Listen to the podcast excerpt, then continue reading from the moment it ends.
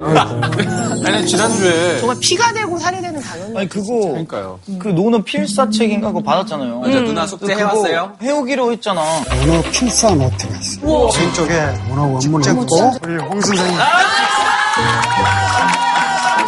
그거 엄청 기분 좋아하셨잖아요. 어, 진짜 그렇게 왔어요? 뭐? 급하게 오면서 쓴 거 아니야? 아니 그게 아니라 정말- 지난주에 여기다 나갔다가 안 가져가고 스토리 같은데. 사람을 어떻게 먹어줘? 제가 정말 사실 기념품 나중에도 이야. 필사를 지금 계속 하고 있어요. 한 장만 넘겨주세요. 아니면 진짜 샀어. 한 장. 한 장. 한 장만 넘겨주세요. 한 장만 더 넘겨주세요. 한 장만, 한 장만. 한 장만 넘겨주세요. 그치. 내 가마 보자기. 아니 아까 제가 대기실에 인사드리러 갔는데 못 들어오게 하더라고요. 들어가려고 했는데 매니저님이 아 지금 진경이가 숙제하고 있어서 들어오시면 안 돼요? 해가지고. 기억 남는 내용이 중에서 기억에 남는 단어가 문장이 있어요. 교원 영색 선의인이라는 문장이 무슨 있는데 뜻이에요? 무슨 뜻이에요? 교원 영색 선이 사람의 얼굴빛도 화려하고 말빨도 언변도 화려하고 이런 사람일수록 제대로 된 사람이 없다. 이런 얘기입니다. 나는 이 글이 너무 좋아. 너무 내 마음에 들고. 아니 그걸 아는 사람의 옷을 입는 아니 근데 오늘 오실 게스트분도 약간 제자백가 중에는 도가 쪽의 외모를 가지신 그런 분이라고 들었고 도가의 외모가 도사 있어요? 같은 느낌이에요. 약간 자연인 느낌 와, 아닙니까? 이- 그러면 자연인 이제는 느낌. 섭외를 그렇게 하는 거예요. 그렇다고?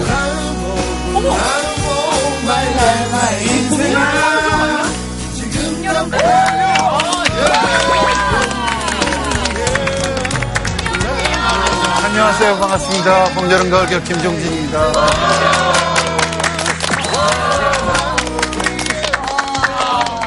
왜 도가 느낌인지 알 것 같아요. 아 그래요? 그 은발과 수염이 되게 도가의 느낌. 아 그래요? 그- 그런 멋이 있을 것 같아요. 도가 느낌이 좀 납니까? 보가가 아니라 약간 그 프랑스의 그 샹송 가수 같은 그런 느낌이에요, 지금.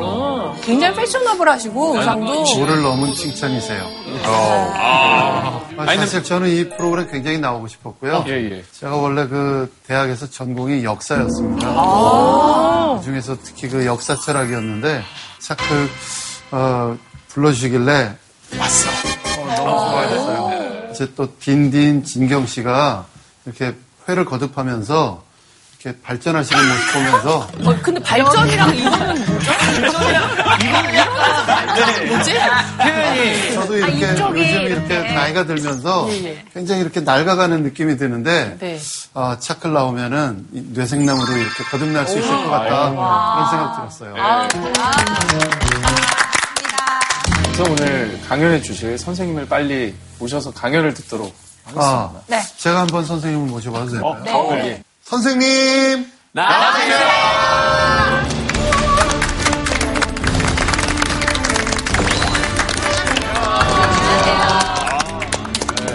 아, 여러분 다시 뵙- 뵙게 돼서 정말 반갑습니다. 네. 안녕하십니까. 특히 우리 지난번에 상 받으신 홍진경 학생. 예, 엄청나게 공부를 하셔가지고 감동적입니다. 감사합니다. 예. 제자백과라고는 어, 수많은 선생님들과 여러 학파들 이런 뜻으로 씁니다. 가장 많은 제자들을 거느리고 학파를 어, 성립시켰던 대표가 공자를 중심으로 한 이 일곱 명의 사상가입니다.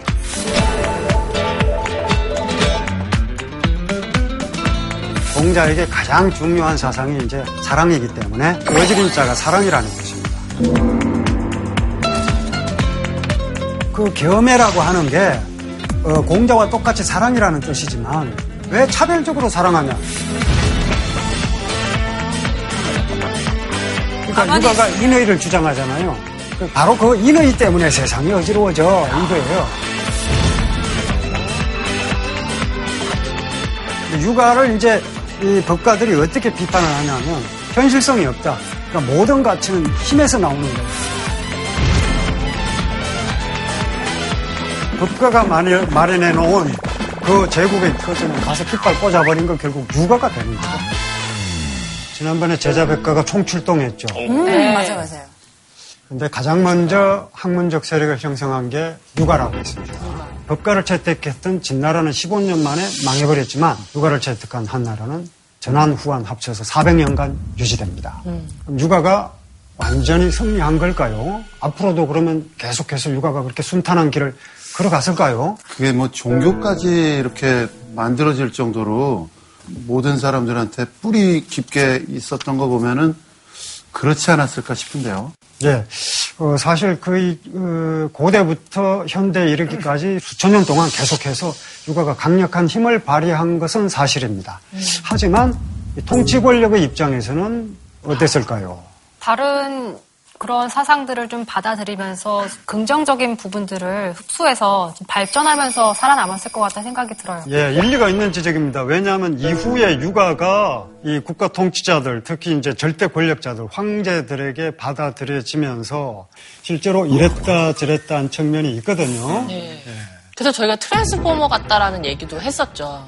그런데 유학은 아, 그 역사가 오래된 만큼이나 부침 또 올랐다가 또 가라앉았다가 하는 역사적인 맥락도 아주 복잡합니다. 맞아요.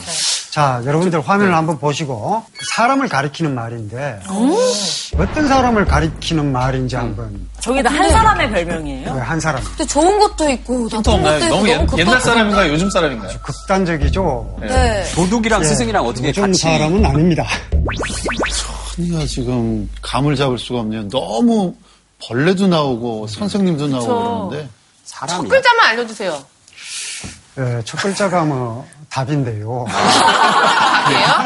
끝에는 끝이 자 예요. 자예, 끝이 자. 정답 공자 네, 맞습니다.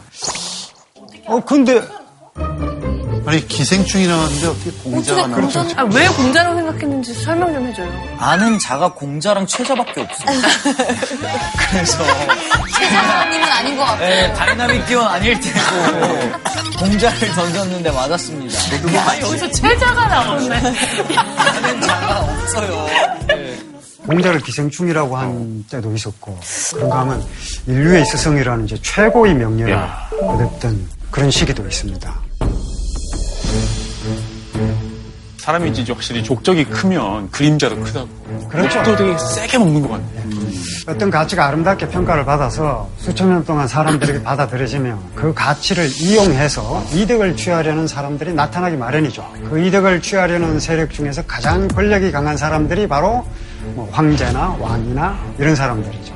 그러다 보니까 공자의 가치를 아름답 게 포장하기도 하고 그러나 실제보다 과장된 형태로 숭배하기도 하고 그런가 하면 때에 따라서 어, 공자를 비판하기도 합니다. 공자를 비판하는 것이 어, 자신의 어떤 정치적 이득이나 경제적 이득을 가져온다면 공자를 또 비판하는 거죠. 그런 여러 가지 목적에 따라서 공자는 오르락 내리락 합니다. 오늘 강연의 주제가 바로 어, 이후에 이 육아가 탄압받고 다시 부활을 반복하면서 현대 중국에서도 마찬가지 현상이 일어납니다. 시진핑 국가 주석이 공자를 아주 빈번하게 인용하고 또 공자의 학문을 연구한 학자들을 초빙해서 공산당 간부를 교육시키기도 합니다. 그리고 실제로 외교 정책에서 공자가 했던 이야기를 어, 반영하기도 합니다. 그래서 과연 현대 중국에서 공자가 어떻게 평가받고 있는가? 시진핑 국가주석은 공자를 닮은 것인가? 아니면 국가의 황제인 진시 황제를 닮은 것인가? 이 문제를 오늘 한번 여러분들과 이야기를 통해서 한번 풀어보려고 합니다.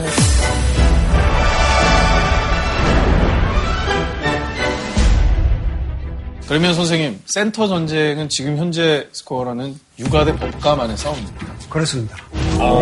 이강이네, 이강 투세. 예리하다. 어, 이후에도 다른 사유가 계속 이어지긴 합니다만 묵자 같은 경우에는 춘추 전국 시대에 큰 세력을 형성했다가 한나라 시대가 되면서 사라집니다. 그러다가 청나라 말기에 이제 다시 주목받기 시작하고요. 어, 노자나 장자 사유 같은 경우에는 이제 도교로 형성돼서 사상계 일부를 차지하긴 합니다만 현실적인 권력의 문제를 갖고 다투는 것은 육아와 법가입니다. 결국 이제 육아와 법가 중에서 어떤 것을 선택하느냐에 따라서 그 왕조의 정체성이 이제 확인되는데요. 그 발단을 한번 살펴보자는 거죠. 공자가 초나라에 갔을 때 초나라 그 섭이라는 고을을 다스리는 통치자를 만나요. 그런데 그 초나라 섭의 그 통치자가 공자에게 자랑을 합니다. 어떤 사람이 양을 훔쳤는데 그 사람의 아들이 그 자식이죠. 자식이 아버지가 양을 훔쳤다고 나라에 고발을 한 거예요. 어머. 그러니까 초나라 어, 이 통치자 입장에서는 이게 이제 무척 자랑스러웠던 모양입니다. 그래서 공자에게 참 정직한 사람 아니냐 이런 식으로 자랑을 했어요. 그랬더니 공자가 뭐라고 얘기를 하냐면 부모는 자식이 죄를 지어도 용서하고 숨겨준다.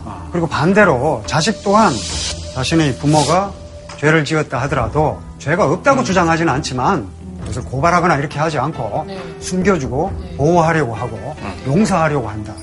정직은 그 가운데 있다 이렇게 얘기를 해요. 무조건 가서 고발하는 것이 정직이 아니라 자신의 친족에 대한 의무, 가족에 대한 사랑 이것을 어떻게 하면 지켜낼까 이 고민 속에 정직이 있다 이렇게 얘기를 합니다. 공자 스타일인 거죠. 음. 자 이걸 두고 한비자에도 똑같은 이야기를 인용을 합니다. 결국 그런 식으로 하게 되면 백성들 누구도 어, 다른 사람의 범죄 사실을 나라에 보고하지 않게 될 것이다. 이렇게 주장합니다. 한비자가 결국 공자를 비판한 것이죠. 자, 한비자가 원하는 건 뭡니까? 어떤 공동체, 국가가 있다면 정직. 그 국가의 법을 그렇죠. 국가의 법을 우선시하는 게 정직이라고 보는 네. 거죠. 김종신 선배님은 어떻게 생각하세요? 이 두 의견이 굉장히 대립되는데. 제가- 어, 궁금합니다. 어렵다. 제가 이렇게 가정교육을 받을 때는 공자의 사상에 의거해서 가정교육을 받았고 사회에 나와서 이제 사회인이 됐을 때는 한비자의 사상에 의거해서 받았고 지금은 이제 완전히 한비자의 그런 시대가 된 통치 것 철학. 같죠. 예, 그- 강지영 씨는요? 그래도 밋밋하겠지. 나라의 정의를 우리 아빠인데?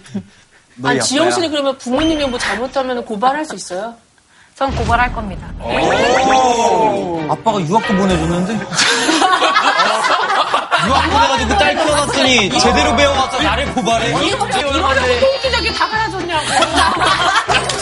아나운서 될 때까지 얼마나 뒷바라지 했더니 이런 육아들. 언제부터 자기가 아나운서였다고 아, 저는 한마디만 할게요. 저희 아버지는 그런 짓을 하실 분이 아닙니다.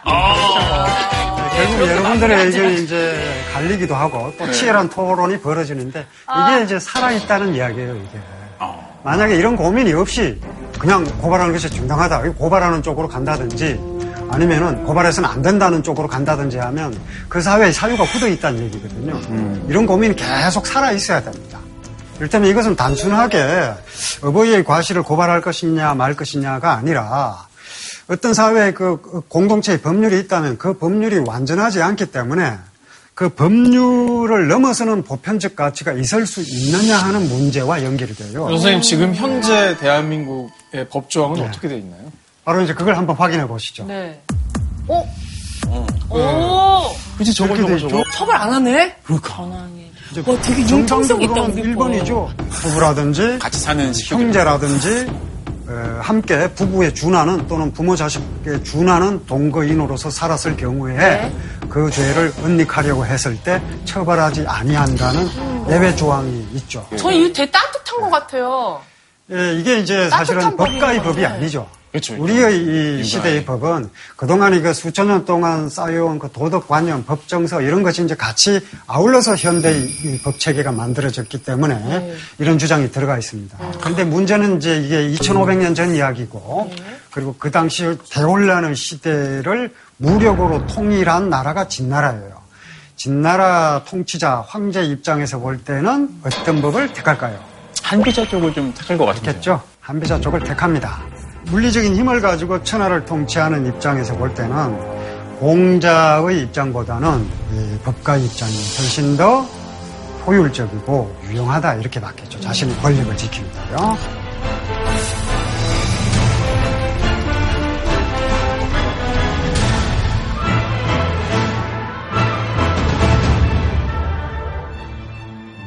공자에 대한 가장 강력하고 극단적인 탄압이 일단 진나라 시기에 일어납니다. 네.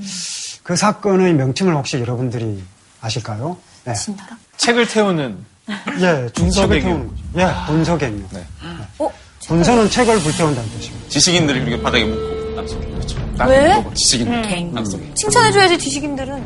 지식인들이 자꾸 이빨은 말하니까. 말하니까 이빨은 말하니까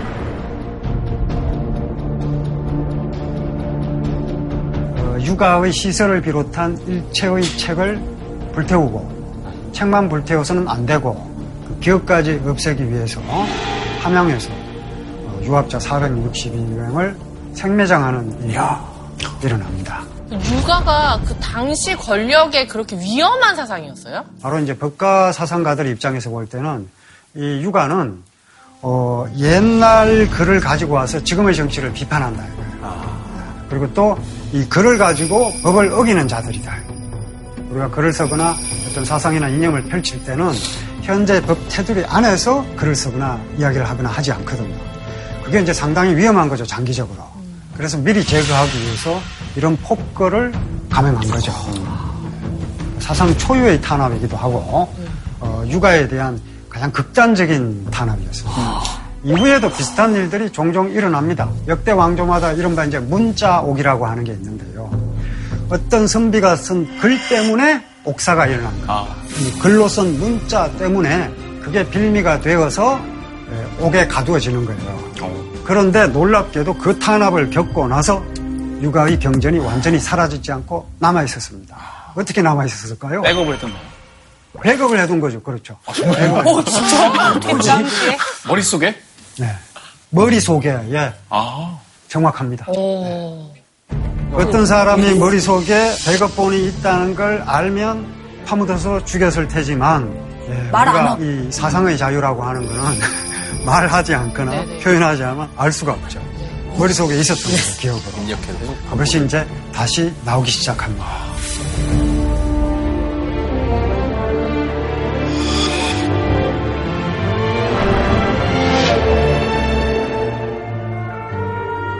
말하자면 미디어 탄압 뭐 그런 거 아니겠습니까? 그 미디어 탄압이죠. 음, 지금도 일어나고 있습니다. 중국의 시진핑 국가 주석이 어떤 행보를 보이는지 아주 최신 소식을 검색을 해 보셔도 알 수 없을 겁니다. 왜냐하면 인터넷까지 통제를 하거든요. 그런가 하면 이제 검치거들이 많이 있어요. 이를테면 뭐 천안문인 학군과 관련된 이야기들 검색이 안 됩니다. 티벳 뭐. 네, 티벳과 관련된 이야기들 검색이 안 됩니다. 이른바 시황제에 대한 반발 여론이 일고 있습니다. 시황제를 검색하면 관련 법률 법규에 따라 결과를 볼 수 없다는 메시지가 뜹니다. 중국이 최근 해외 인터넷 서비스를 더욱 노골적으로 막고 있습니다. 법가의 이념 아래 세워진 진나라가 얼마 가지 못하고 망해버리거든요. 그리고 나서 이제 어, 역사가 계속 흘러가죠. 한나라가 들었습니다. 한나라가 들었었는데 한나라가 선택한 것은 법가였을까요? 육아였을까요? 근데 저는 그거 생각나요. 우리나라의 어떤 역사를 보면 그 왕조가 안정되고 오래간 나라들은 더 육아 이념을 채택을 했더라고요. 네.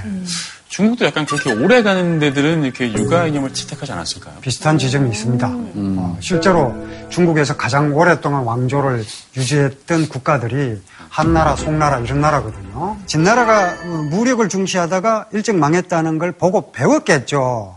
아, 저런 식으로 해서는 국가가 오랫동안 유지될 수 없겠구나 하고 배운 겁니다.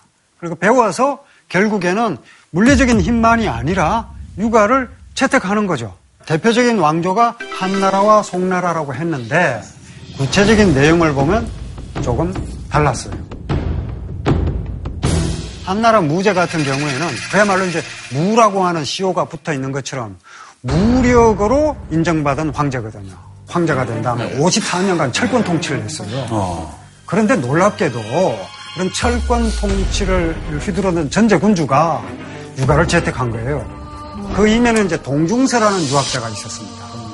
동중세라는 유학자가 이제 한나라 무제에게 건의를 하거든요.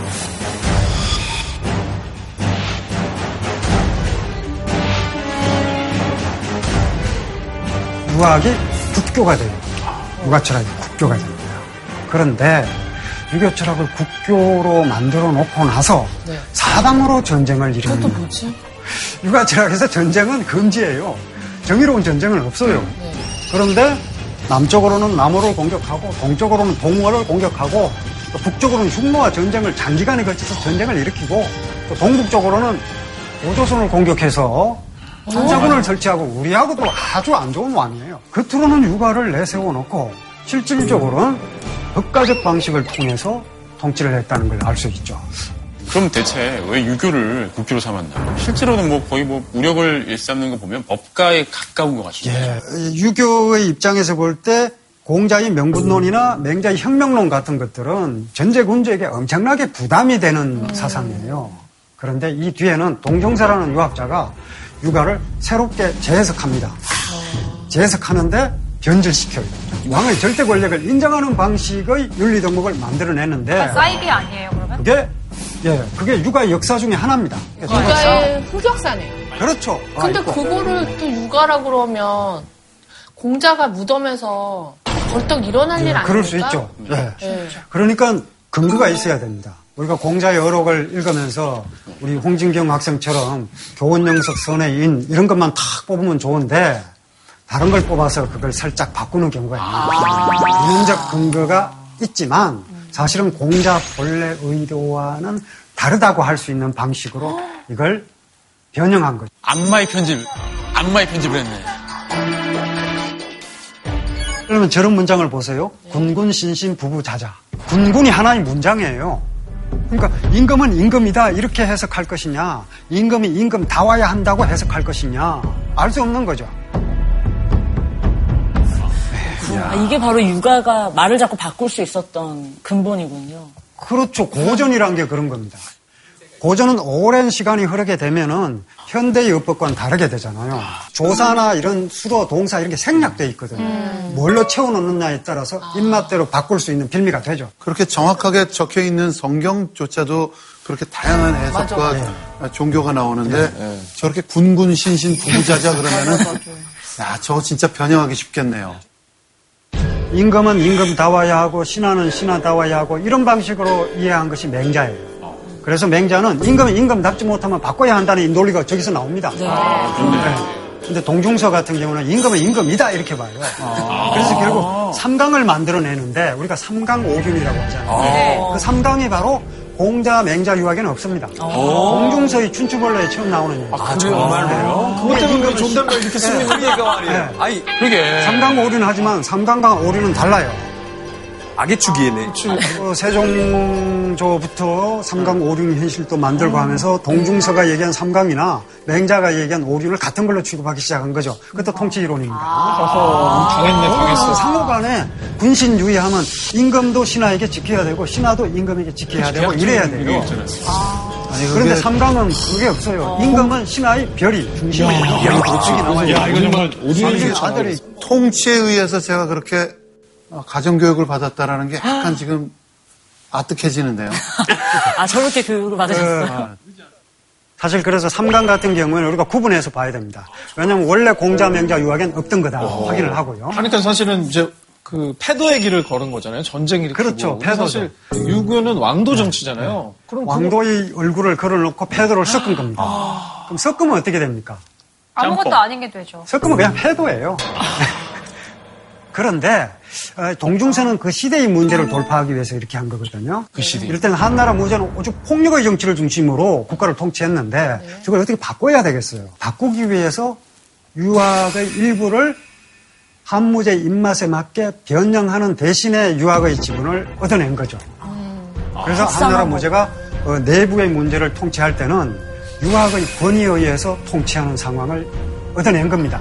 나름대로 발전이네요. 그렇죠. 나름대로 선택을 해야 한다면 한쪽은 오직 그 자신의 주먹만 믿고 예, 물리적 폭력으로 막 통치를 하고 그리고 한쪽은 어, 아름 저 훌륭한 인격을 갖고 어, 권위에 복종하도록 요구한다. 근데 선택할 사람은 두- 그 둘밖에 없다. 이랬을 경우에 차선을 선택하겠죠. 그랬을 경우에 공명의 가르침에 따른다 생각하고 복종하는 것이 너 어, 당장 이 칼이냐 막칼 갖고 왜 복종할래 이것보다는 훨씬 더 수치심도 적고 자존감도 덜 다치는 거죠.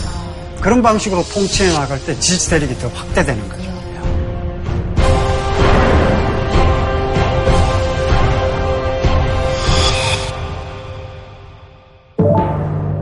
한나라와 비슷하게 문치를 내세운 나라가 이후에 송나라가 있습니다. 초상화가 이제 송나라 태조 조광윤인데요. 네네. 문치로 나라를 다스렸습니다. 송혜 선생님 닮은 분이 송나라. 송혜 선생님을 닮아서 송나라 그러니까 송나라와 비슷해. 그냥 송혜 선생님이 모자인가요? 너무 닮으셔가지고. 아니, 아, 성성비 송나라 시대 어, 문치를 일단 선택을 합니다. 어, 송나라 태조 조광윤이요. 중앙의 요직에 전부 문인들을 발탁합니다. 예를 들면 당나라 시대에 가장 뛰어난 문장가들 한유라든지 아 이백 두보 뭐다 아시죠 이태백 네, 두보 이런 훌륭한 시인들이 바닥에 있었어요. 근데 송나라 시대에는 가장 빛나는 문장가들 하면 뭐 다 아실 거예요. 이름만 말씀. 소동파, 아, 동파육의, 소식, 동파육의 소식, 소동파. 동파육. 네. 네, 저 중국 항주에 가면 동파육 있지 않습니까? 그 요리요? 네, 요리 동파육. 동파육 알아요. 소동파가 그 레시피 개발하신 분이 쌓고 나서 소동파. 고생한 진짜? 어, 동파육 좋아하는데? 나 엄청 그 동파육이 소동파가 만든. 겁니다. 그 당시에 백성들이 제방을 쌓는데 동원되어서 아주 힘들게 노동을 했단 말이에요. 그러니까 그 백성들을 위로하기 위해서 돼지고기를 삶는데 술을 넣고 해서 어, 자기의 그 독특한 방식으로 요리를 해서 백성들을 대접하고 한 게 동파육입니다. 유린기는요? 유린기는요? 난자원 씨는 난자원 씨는 과거심을 쳤다 하면 선생님 잠깐 웃으셨어. 절대 안 웃으시는 분인데 난자한테서 살짝 살짝 무너지신다. 봤지 봤지. 저도 봤어요. 깐풍기까지 한번 가보자. 글을 잘 쓰고 또 사람들로부터 신망을 얻는 사람들이 조정의 그 요직에 발탁되어서 활, 활약하는 게 이제 송나라예요. 근데 너무 뭐 좋기만 한 것 같지 않나요? 예. 뭔가 좀 결국 뭔가 좀 그 있는 것 같죠. 극도의 왕도 정치를 이상적으로 구현하기 위해 그랬을 건 아니다라는 생각이 들긴 하거든요. 사실은 이제 그게 권력을 유지하는 효과적인 방법이라고 생각했기 때문입니다. 송나라 태조 조광윤이 원래 후주라는 나라의 장군이었어요. 쿠데타를 일으켜서 정권을 차지했거든요. 일단 그렇게 정권을 차지하고 나니까 어떻게 됩니까? 주변에 수많은 장, 장수들이 있잖아요. 그 사람들도 다, 아, 저 사람 조광윤이 결국 쿠데타를 일으켜서 황제가 됐다면 나도 한번 뭐 이런 생각 다 가지잖아요. 경쟁자들을 그냥 잘라버린 거죠. 그렇죠. 반란을 일으키려면 어, 임금을 공격할 수 있는, 칠 수 있는 명분을 만들어야 되는데 이 유가적 가치에 충실하게 되면 그런 명분을 만들어내기가 어렵단 말이에요. 그러니까 그걸 이용한 거죠. 송나라는 또 이웃나라의 전쟁을 잘 일으키지 않았어요. 강하게 쳐들어오면 그래 우리가 비단 줄게 또 책도 보내줄게 그 대신에 나를 형님으로 부르고 잘 지내자 이런, 이런 식이에요. 가능하면 확친을 하고 구워 삶아요. 어떤 경우에는 평화를 돈으로 샀다고 비난받기도 했습니다. 그게 비난받을 일인가요?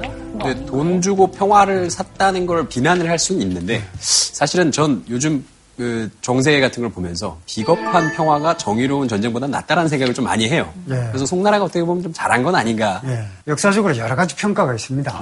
보통 이제 험한 평가들은 송나라가 평화를 샀다가 결국 망했다 이런 식으로 이제 결론이 납니다. 선생님 돈의 힘이 한 몇 년 정도가 유지가 됐나요? 예, 그게 이제 한 320년 이상 네? 유지가 되고 오래 좀 오래. 진리 짱이네. 그럼 이 방식이? 결과적으로는 망하긴 했어도 제일 효과적이었던 거 아닐까요? 평화를 어떻게 돈으로 사? 국방을 어떻게 돈으로 해결하려 그래? 이런 생각이 명분론이거든요. 그게 정치 논리입니다. 근데 이제 경제 논리가 거기 개입이 되면 야 이게 결국엔 싸워서 이겼다 하더라도 얻는 것이 잘 구슬러서 겉으로 보기엔 좀 굴욕적이고 패했다 하더라도 그 얻는 이득보다 훨씬 적어. 그럼 다시 한번 생각해보자. 뭐 이런 식이죠. 한나라는 전환 후한 합쳐서 한 400년간 유지가 되고 송나라는 뭐 320년 이상 유지가 되거든요.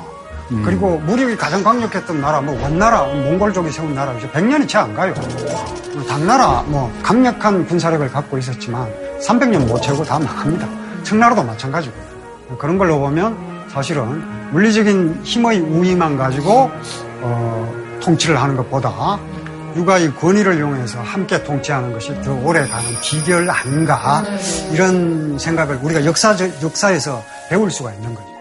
중국의 그 이민족이 전국을 통치하기 시작한 최초의 왕조가 이제 원나라죠. 그리고 또 수많은 작은 나라들이 있었지만 나중에 이제 청나라도 만주족이 중국 전역을 통치한단 말이에요. 자, 이렇게 되면 어떻게 될까요? 한족 중심의 국가가 운영되었을 때는 뭐 당연히 어 육아적 가치가 존중받는데 이민족이 점령하면 이제 육아의 가치는 이제 뚝 떨어지겠죠. 누구나 그렇게 예상하지 않겠습니까? 그래서 결국 이민족이 지배하는 순간에 이제 유학자들이 굉장히 큰 혼란과 두려움에 빠졌어요. 그랬는데 과연 어땠을까요? 예. 통치의 기술이 점점 발달하면서 네. 과거의 거를 무조건 말살하는 것보다는 그쪽 것도 어느 정도 살려주면서 예. 적당한 회유를 하면서 자기네 어떤 뭐 역시 저 역사 전공하신 분답게 정확하게 말씀하셨습니다. 연륜이 묻어난다. 예. 어, 이게 말 타고 돌아다니는 기마민족이 어, 농경민족인 한족을 지배하면서 회유의 수단으로 유학을 오히려 더 높입니다. 공자를 더 높여요. 그렇게 되면 어떤 효과가 일어나냐면 우리가 지금 말 타고 돌아다니는 저 오랑캐의 지배를 받는 것이 아니라 공자와 맹자의 아름다운 가치의 지배를 받는 거야. 이렇게 됩니다. 와. 와. 자, 이제 이, 렇게 되면 이제 공자의 호칭이 이런 식으로 쫙 바뀌어요. 처음에 자였죠. 자라고 하는 거는 뭐 선생님이라고 호칭인데 그랬던 호칭이 이제 지성, 지극한 성인이시다. 이렇게. 그 다음에 소왕, 그 왕이에요. 근데 관은 없지만 무관의 제왕이다. 이런 뜻이 됩니다. 그 다음에 문선왕, 왕은 왕인데 무로 왕이 된 자가 아니라 문덕으로 왕이 됐다. 여덟 왕이 돼. 그 다음에 대성문선왕. 대성은 점점 커져. 집대성한 사람이다. 이전 모든 성인을 집대성한 사람이다. 그러다가 이제 이민족 시대에 들어서 대성, 지성, 문선왕 이렇게 됩니다. 계속 길어지면 10개 되는 거 아니야? 가면 대성, 지성, 문성. 바리바리, 양세바리, 애블바리, 식도바리 같다. 근데 강희제 시대에 강희제가 직접 친필로 현판했어요. 만세사패라는 호칭이 있습니다. 누가 공자가 그렇다.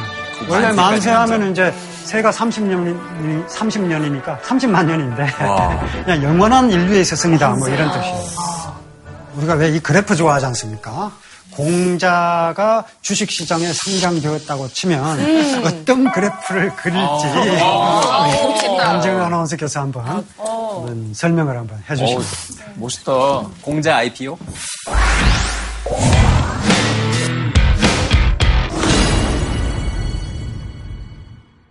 안녕하세요. 경제부회의 강정입니다. 오늘은 중국을 뜨겁게 달군 공자 주식 뉴스입니다.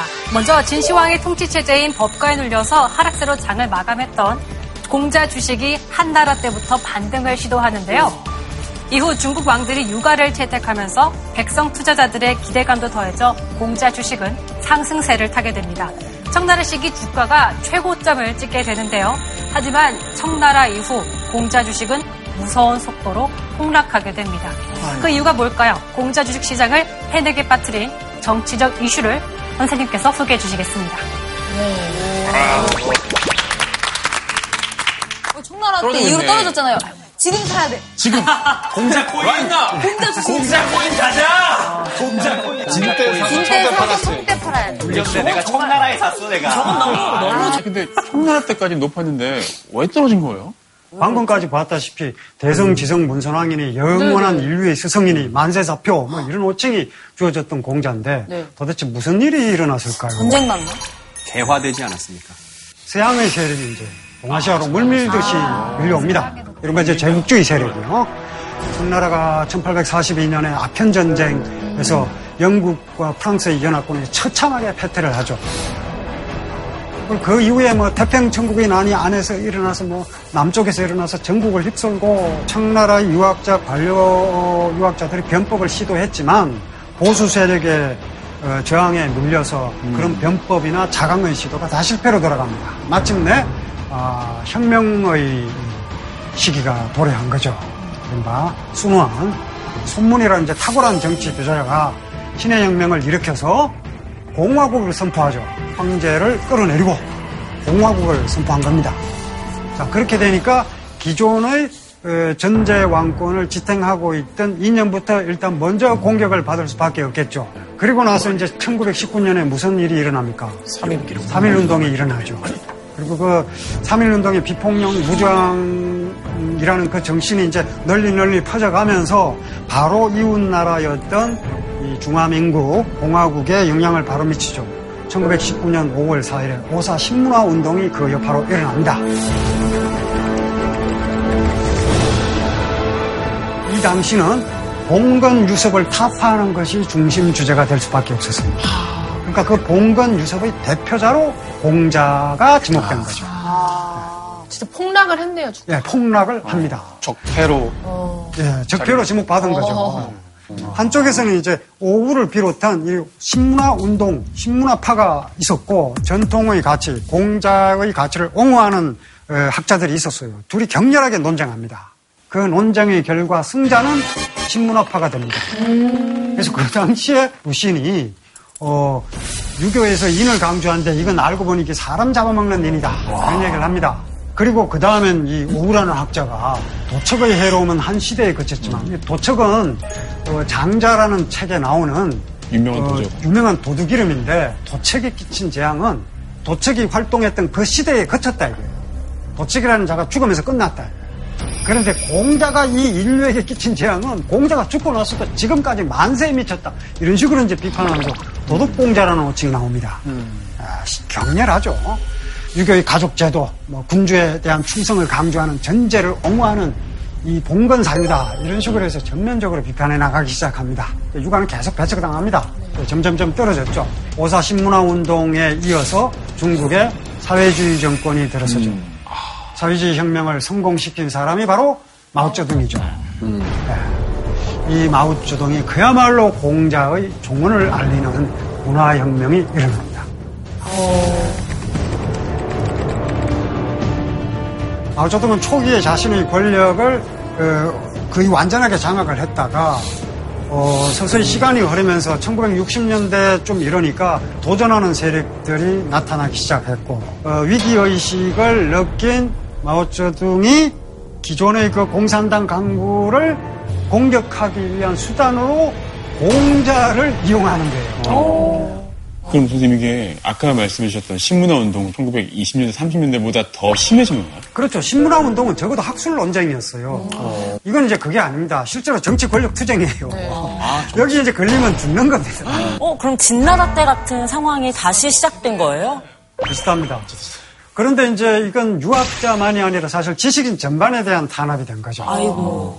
지식인 전반에다가 문화예술인까지 다 걸려 들어가는 겁니다. 그래서 이제 김종진 선생 같은 경우도 무사하지를 못해요. 왜 이제 노래나 하고 말이야 이렇게 되는 겁니다 이제. 다들 생산해야 될 때 무슨 뭐 배짱이냐 뭐 그러면서. 예, 예, 그런 식이 되는 거죠. 노동자 농민의 고의를 빨아먹는 기생충이다 이런 호칭이 나오기 시작해요. 공자는 허위와 교활한 정치 사기꾼이다. 흉악하고 잔인한 악당이고 일말의 재고도 없는 기생충이다. 노동자 농민이 피땀 흘려 어, 이렇게 놓은 그 결실을 그 고의를 빨아먹는 자들이다. 이런 식으로 이제 비판하기 시작하면서 공자가 대표가 된 거죠. 근데 사실 공자 비판의 목적이 아니라. 아. 자기 권력. 자신의 정치적 권력에 반하는 자들을 제거하기 위해서 저것을 쓴 겁니다.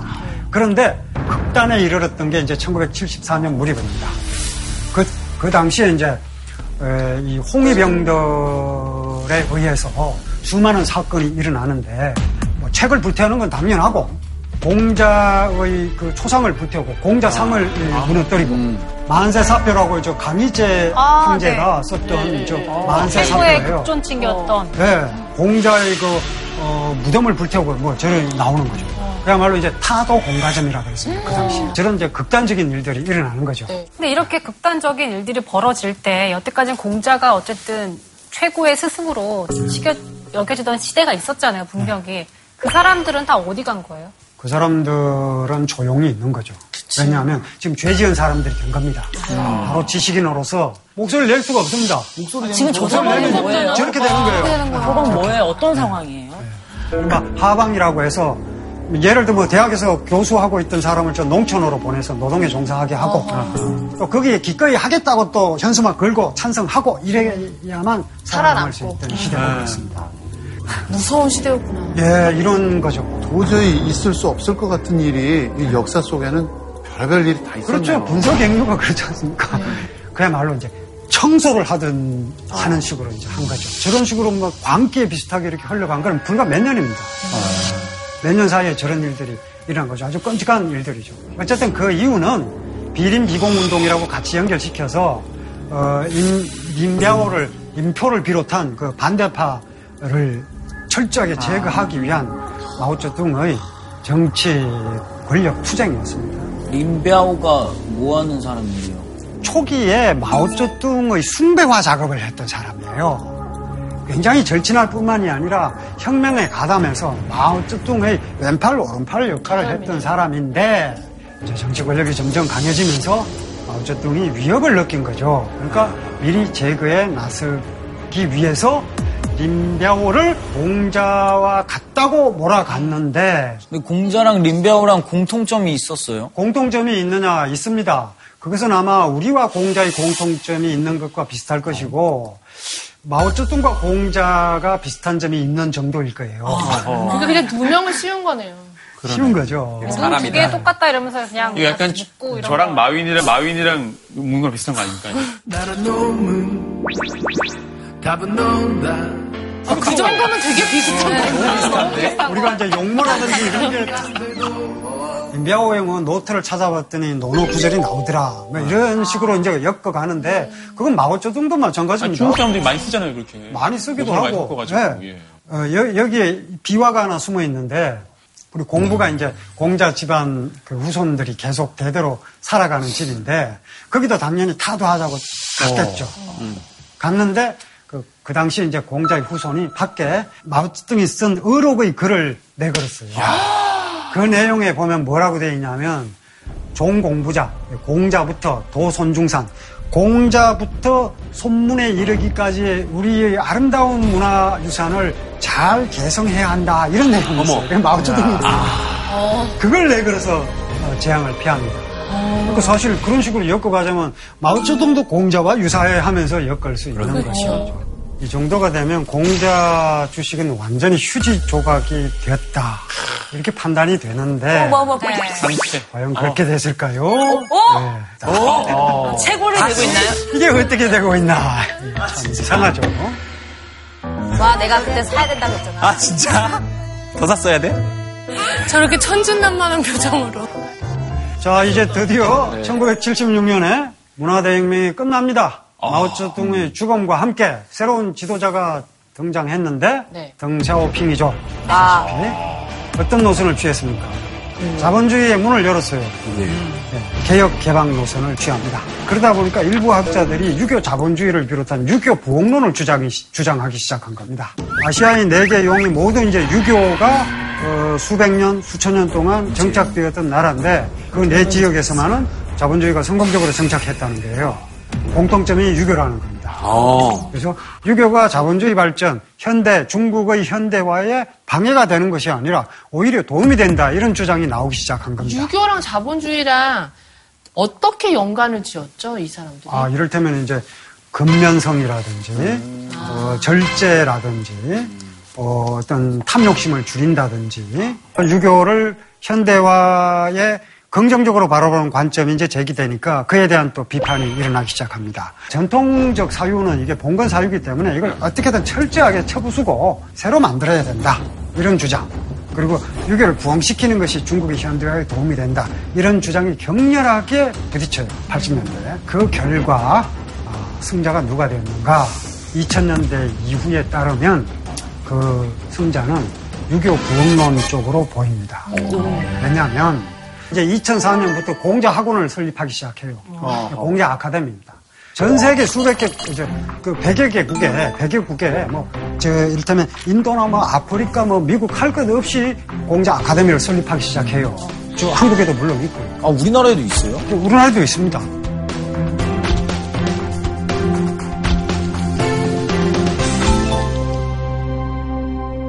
2008년 8월 8일에 장례모 감독이 폐막식을 총지휘했는데 그 폐막식 때 3,000명의 군중이 등장하는데 그게 바로 공자의 제자를 상징합니다. 성편 공유. 그리고 그 3,000명이 논어 구절을 암송합니다. 하기불사적 망요 사리불합적 태라는 구절이 있어요.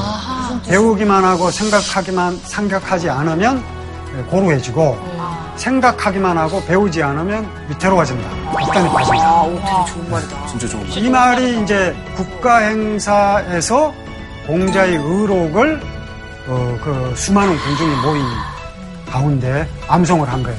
공자 복권의 신호탄이죠. 그리고 그 이후에 어, 2010년에 보다시피 영화 공자가 개봉이 됩니다. 저 당시에 영화 공자가 스크린에 올라갔는데 그, 그때는 여러분들도 기억을 하실 텐데 아바타라는 영화가 있었어요. 네, 네. 아바타라는 영화가 전 세계를 석권했을 때입니다. 네네. 그리고 중국도 마찬가지였어요.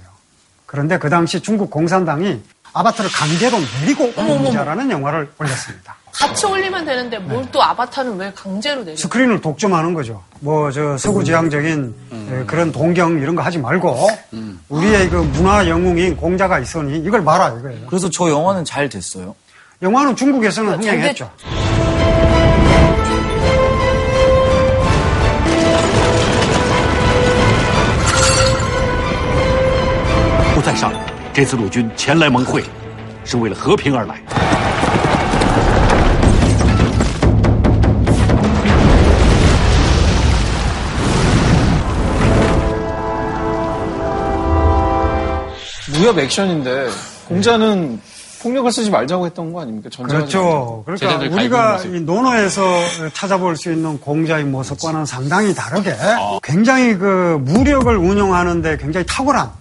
그런 인물로 공자가 그려지는 겁니다. 중국 정부의 욕망이 들어간 거겠죠? 실제로 저 영화를 스크린에 올린 것은 중국 공산당의 정책이었기 때문에 그런 의도가 있었다고 봐야죠. 그러니까 정확하게는 중국의 이 공산당 지도자들이 바라는 공자상이 저기에 보이는 것이죠. 그래서 이제 저 영화를 보면 이제 공자가 상당히 이제 국제적인 패권을 추구하는 인물로 그려져 있기 때문에 아마도 중국의 예, 지도자들이 세계의 문화적인 종주국이 되기 위해서 저런 식의 공자 영화를 스크린에 올린 것이 아닌가 이런 추정이 가능하죠. 궁금해, 보고 싶어. 이건 신호탄입니다. 그런가 하면 이 천안문 광장이요. 천안문 광장에 공자상을 세웠는데 근데 사이즈가 좀 왜 이렇게 커요? 10m가 넘습니다. 정확하게 11.5m 뭐 이러는데 그걸 또 이제 천안문에 세웠다는 것도 예. 굉장히 상징. 상징적이죠. 아, 천안문. 저 얼굴이 천안문 이만해. 광장의 정문에는 마오쩌둥의 그 초상화가 걸려 있습니다. 그 높이는 6m입니다. 6m인데 지금 이건 초상화가 아니라 동상이에요. 동상인데 11.5m짜리 인민예술가 호칭을 받은 조각가가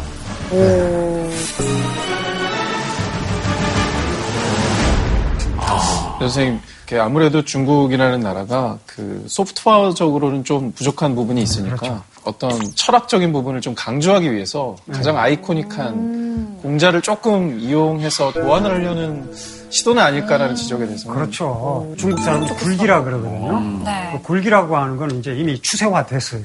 생산력 자체는 어느 나라도 따라올 수 없을 정도로 미국은 소비하지 생산 못- 생산은 중국에 못 당하거든요.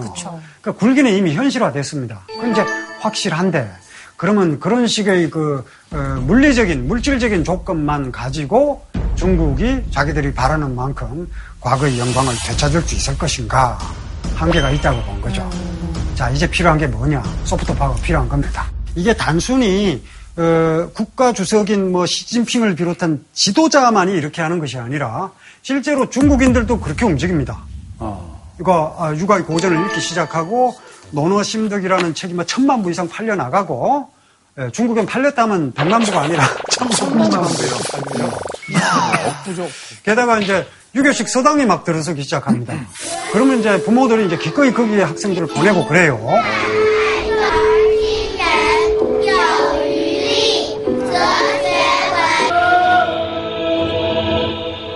유가적 가치를 쌓으면 광고가 자꾸 증가하기 시작하는 겁니다. 공익 광고이긴 하지만 뭐 화합, 평화, 뭐 나눔, 공감 뭐 이런 것들입니다. 그 실제로 너 논어나 맹자에 찾아오면 다 나옵니다. 그런 거. Yes, 中华。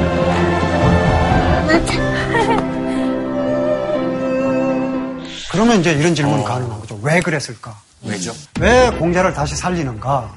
중국 중华민족을 부흥하겠다는 거예요. 그리고 이상을 내걸었습니다. 시진핑 주석이. 소강 사회를 건설하겠다. 그리고 그 소강 사회는 사실 육아의 공자와 맹자가 이상 사회라고 일컬었던 나라들입니다. 把我国建成是两个一百年奋斗目标的体系和治理能力现代化。 2021년이 되면 중국 공산당 창단 100주년이 돼요. 그때까지 소강 사회를 건설하겠다 그랬어요.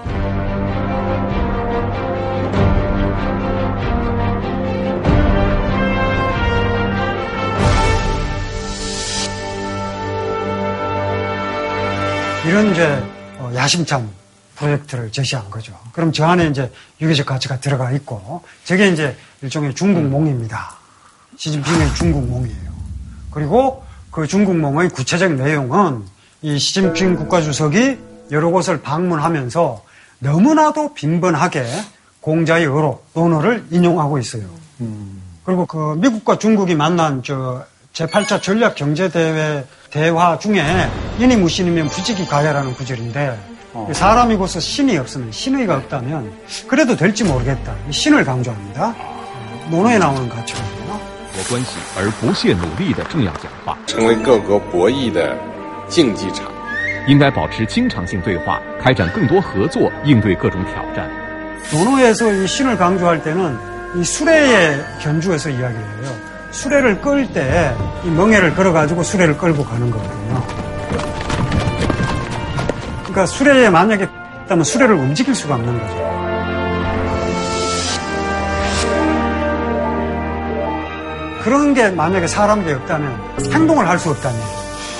그러니까 미국에게 저걸 요구한 거죠.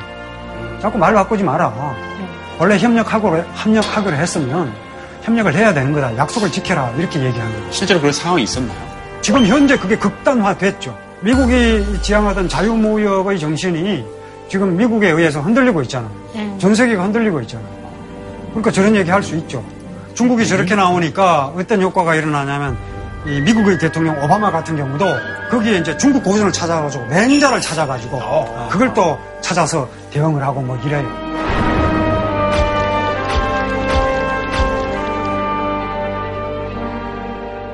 근데 어떻게 보면은 그것도 이제 중국 쪽에 말려가는 듯한 느낌이 있습니다. 근데 이미 미국 대통령이 중국의 콘텐츠를 인용했다는 것에서. 또 이득이라고 생각할 수도 있겠네요. 그리고 저것도 비슷한 내용입니다. 공자의 황금률이에요. 기소불욕이면 물시어 있느니라 그랬는데 내가 바라지 않으면 남에게 강요하지 마라. 너는 너는 그런 식으로 무역 제재하고 관세 때리고 뭐 이러면 너 좋아해?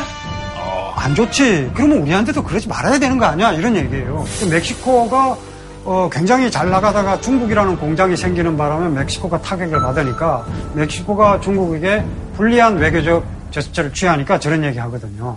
근데 저희한테 사드로 왜 그랬죠? 그게 중요한 겁니다. 우리가 이제 저런 내용을 공부해야 하는 이유가 아, 얼마 전에 기소불용 물시여인이라고 당신 얘기했잖냐. 그런데 어떻게 우리에게 그런 식으로 사드와 같은 국가 안보와 관련된 문제를 가지고 경제적으로 보복을 해? 이런 식으로 이제 이야기할 수 있는 거죠. 그리고 저것도 한번 보세요. 덕불고 필요는이라. 저것도 일본에 갔을 때 한 얘기입니다. 덕 있는 사람은 불고 외롭지 않다. 필요는 반드시 이웃이 있기 마련이다. 당신들 왜 이웃이 없는지 알아? 여기 좀 싸우라고. 과거에 뭘 잘못했으면 그걸 사과도 하고, 배상도 하고, 보상도 하고, 뭐 이래야 그거 이제 덕이 있다는 게 입증이 되는 건데 그걸 안 하니까 외롭잖아. 사과도 하고 좀 제대로 해봐. 그러면 우리하고 이웃이 될 수 있어. 그- 그런 얘기입니다. 예. 선생님, 근데 지금 동중서 때 그렇게 대외적으로는 육아의 가치를 쫓았지만 법가로 다스렸잖아요. 네.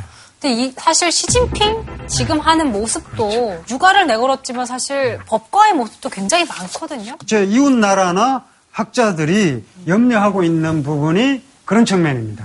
한나라처럼. 겉으로는 어, 유학의 정신 이렇게 해놓고 실제로는 어, 법가적 방식으로 백성들을 탄압하고 언론의 목을 조이고 예, 이런 식으로 해서 정치 권력을 강화해 나가면서 밖으로는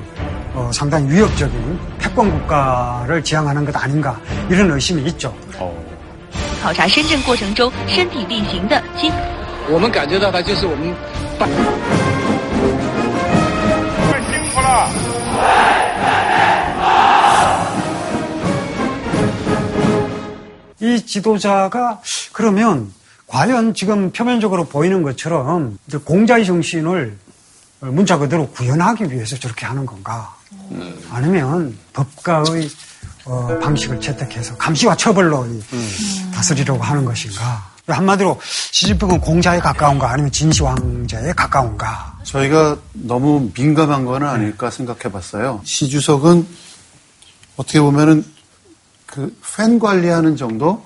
우리 뭐 자신들의 그 인민들이 가족 중심 뭐 이렇게 네, 하면서 네, 행복 네. 추구 같은 거를 시켜주려고 서비스하는 정도로 생각하는데 주변국에서 오 이것도 굉장히 이용해서 엄청난 걸 하려고 그러는 거 아닐까 그렇게 생각할 수는 없을까요? 만약에 이제 중국에서 유교적 가치가 흔들림 없이 계속 유지되어 왔고 시진핑이 정치적인 행보를 그렇게 가져갔다. 그러면 이제 지금 말씀하신 것처럼 어, 긍정적으로 해석할 여지가 더 많아지는데 아, 지금 보면 꼭 그런 것만 같, 그런 것만 같지는 않습니다. 저기 보면 그런 게 나옵니다. 지금 완전 법가적인 거예요. 강약 중강약. 영원히 강한 나라도 영원히 약한 나라도 없다. 저 법가문헌에서 나오는 그치, 상황과 한비자 이야기예요. 법이 강하면 나라가 강해지고 법이 약하면 나라가 약해진다. 我已经深切地感受到中英关系的长期 민강적 국약. 백성이 강하면 나라가 약해지고 백성이 약해져야 나라가 강해진다. 뭐 이런 식이에요. 무섭네. 그러니까 그게 이제 변형된 형태로 어, 시진핑 주석의 기업을 통해서 이제 나오는데 그 다른 나라에 요구한 유가적 가치와 모순 모순되는 거죠. 네. 이 정도면 정말 약간 핑자라고 해도 될 것 같아요. 새로운 철학가 핑자. 유교와 시시예요, 유교와 법가를 이렇게 같이 섞어놓은 새로운 철학자 같이 느껴져요. 네, 마치 그런 모습이죠. 자, 이제 한번 그러면 우리가 판단을 해야 되니까 실제로 그럼 중국에서 어떤 일이 일어나고 있는가 한번 살펴보겠습니다. 땅땅 뿡뿡뿡뿡뿡 뿌라뿌라뿡뿡뿡뿡 질라 왠지 방송 못하게 했을 것 같아요. 영원히 인터넷 방송 금지. 잡아갔을 것 같아요. 한 5년 잡아갔습니다. 예, 잡아갔어요. 잡아갔다고요? 네. 어, 너무 저 정도면 너무 무섭다 나라가. 사진에 먹물 뿌린 행위 예술가. 我反对，我对他恨之入。我反对，我对他恨之入。 보건 잡혀갔을 거예요. 잡혀갔을 거. 저 예술가 얼굴에도 먹물을 뿌렸을 것 같습니다. 그러면 예술적으로 차라리 처벌했다고 할 수 있을 텐데. 이건 미친놈이다. 이래가지고. 정신병원에 강제. 강제로요? 그러니까 이런 것만 보면 선생님 소소한 이런 거에도 형벌이 강한 걸 보니까 한비자가 아직도 살아있는 것 같은 그런 모습이거든요. 왜냐하면 가벼운 죄를 지었다고 가볍게 처벌하면 가벼운 죄는 끊이지 않는다는 거예요. 가벼운 죄가 끊이지 않으면 무거운 죄는 저절로 일어난다. 따라서 가벼운 죄가 일어났을 때부터 엄벌에 처해야 한다. 이렇게 되는데 지금 마치 불행히도 예. 진나라 시대인 것 같아요. 그렇죠. 불행히도 지금 저 상황을 보면 어, 마치 진나라 시대에 있었던 것과 비슷한 모양입니다. 근데 어쨌든 이 시진핑은 어, 분명하게 이제 공작 카드를 꺼냈어요. 자기 통치 권력을 강화하는데 유리하니까 꺼낸 건 분명한 거거든요. 그러니까 이때는 이제 사실은 주변국들의 역할이 굉장히 중요하고 중국 내부에서 어, 유가적 가치를 그동안 연구해온 학자들의 역할이 굉장히 중요합니다. 그렇다면 이제 어, 북경대 철학계 교수인 뭐 철라이 교수 같은 세계적인 학자들이 있거든요. 에, 교수였던 왕후이 같은 학자들 이런 학자들이 이제 어, 시진핑과 아주 면밀하게 밀접하게 교류를 하고 있단 말이에요. 이런 학자들이 과거에 어, 연구자로서 학자로서 굉장히 존경을 받았던 만큼 에, 역할을 할 수 있다면 희망이 있다고 생각합니다만 그건 알 수 없는 거죠.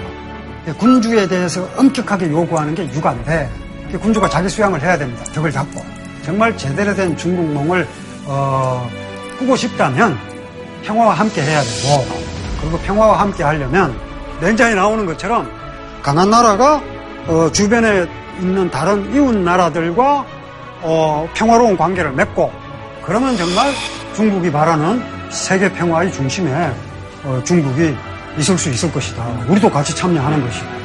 선생님 말씀 들어보니까 진짜 이왕 공자를 다시 부응하고 좀 받아들일 거면 제대로 해서 세계 평화에 도움이 되라 이런 말씀이십니다. 어, 이웃 나라의 관계를 돈독하게 만들어 가는데도 어, 이 고전을 한번 어, 다시 읽어보고 어, 재해석하고 하는 이런 노력이 필요하지 않나 이렇게 생각합니다. 예, 오늘 여러분들과 이렇게 이야기 나누고 질문 받아서 대답하고 아주 뜻깊습니다. 여러분들 계속해서 예, 우리 저 지난번 홍진경 학생처럼 논어도 읽어보시고 렌자 혁명론도 한번 읽어보시고 또 다른 기회에 이야기를 나눌 수 있으면 좋겠습니다.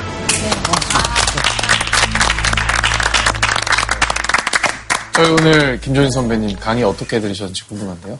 육아의 말씀 중에서 그런 게 있다 그러셨잖아요. 생각만 있고 배움이 없으면 위태롭다. 제가 위태롭게 살았던 것 같아요. 음. 오늘 좀 위태롭지 않게 살 수 있는 깨달음을 얻어가는 것 같아서 정말 감사합니다.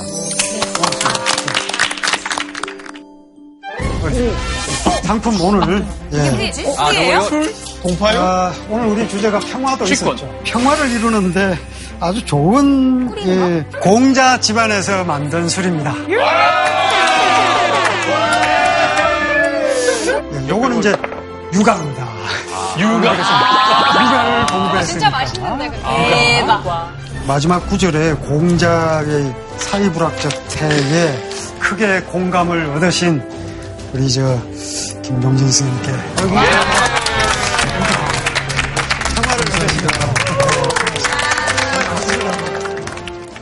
한국인 고일 유학 박사 1호. 지금 몇 호까지 있어요? 아직 처음이자 마지막, 마지막. 아, 진짜? 인류의 기원, 우리의 기원, 인간 다음이란 무엇인가? 과연 최초의 인류는 어떤 모습인지 그들의 발은 손처럼 생겼습니다. 어, 부러워. 밥 먹으면서 컴퓨터하고 저 얼마나 좋아. 우리 지금 휴대폰 들고 있으면. 오, 재밌다.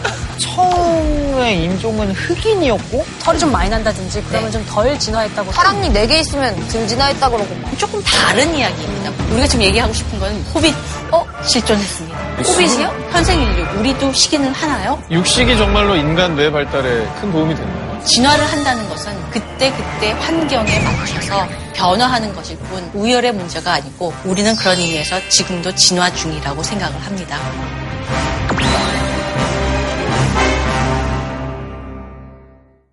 JTBC